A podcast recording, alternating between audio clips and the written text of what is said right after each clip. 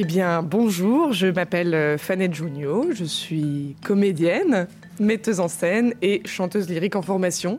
La vie d'artiste, ça fait rêver, ça fait peur aussi, mais c'est surtout un rythme de vie différent.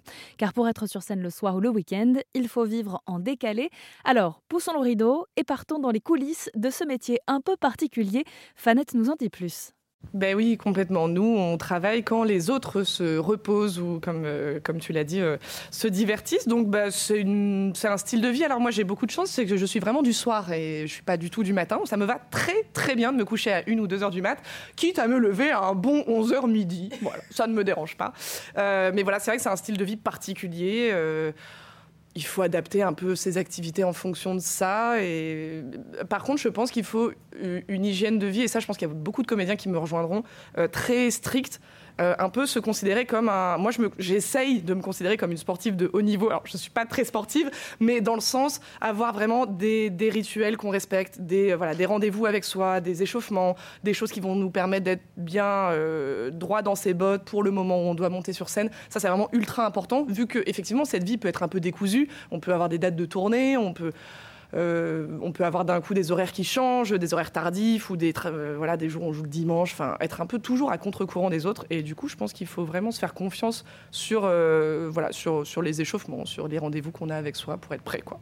Et surtout, vous incarnez des, des moments, des émotions, donc en fait, il faut être à 100% tout le temps Oui, ça fait partie du job, ça fait partie du métier, c'est être vraiment faire tout pour que à l'instant T, au moment où on va jouer, on soit disponible à 100% au présent. Évidemment, c'est un, métier qu'on apprend, donc il faut, faire ce travail au maximum, toujours essayer de se retrouver au max du max euh, avec le public euh, dans l'instant présent et essayer de réinventer chaque soir. C'est vraiment ça, c'est le métier, quoi. Alors, qu'est-ce qu'on peut dire au public euh, qui peut-être a délaissé un peu le théâtre ces dernières années, qui hésite un peu à, à y revenir? Qu'est-ce qu'on lui dit?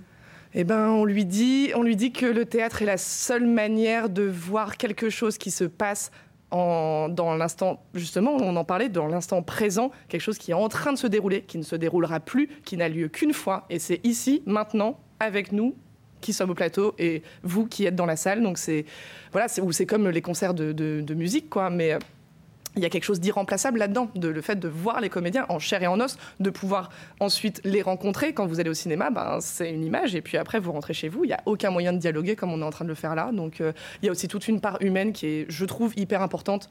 Et c'est aussi des émotions, je, ouais, je trouve, très fortes aussi, qu'on peut partager avec le public et qui sont assez irremplaçables. C'est ce qu'on appelle le spectacle vivant, en fait. Tout à fait. Merci beaucoup, Mais merci à vous. Trop cool. Merci. Rémi Mazuel est également comédien, un rythme qui, selon lui, demande de l'adaptation et un agenda flexible, car les pièces, on ne sait pas combien de temps on va les jouer, ni combien de fois. C'est-à-dire que le théâtre, il y a des moments où vous jouez, c'est très intense, vous devez communiquer, euh, préparer tout ça. Puis il y a des moments où vous êtes en attente, Covid ou non d'ailleurs. Hein, mais c'est des donc euh, ce qui fait qu'un projet n'est pas mort parce que vous avez fini de le jouer pendant deux mois. Il va peut-être euh, ressurgir six mois après pour Avignon ou six mois plus tard dans un autre théâtre.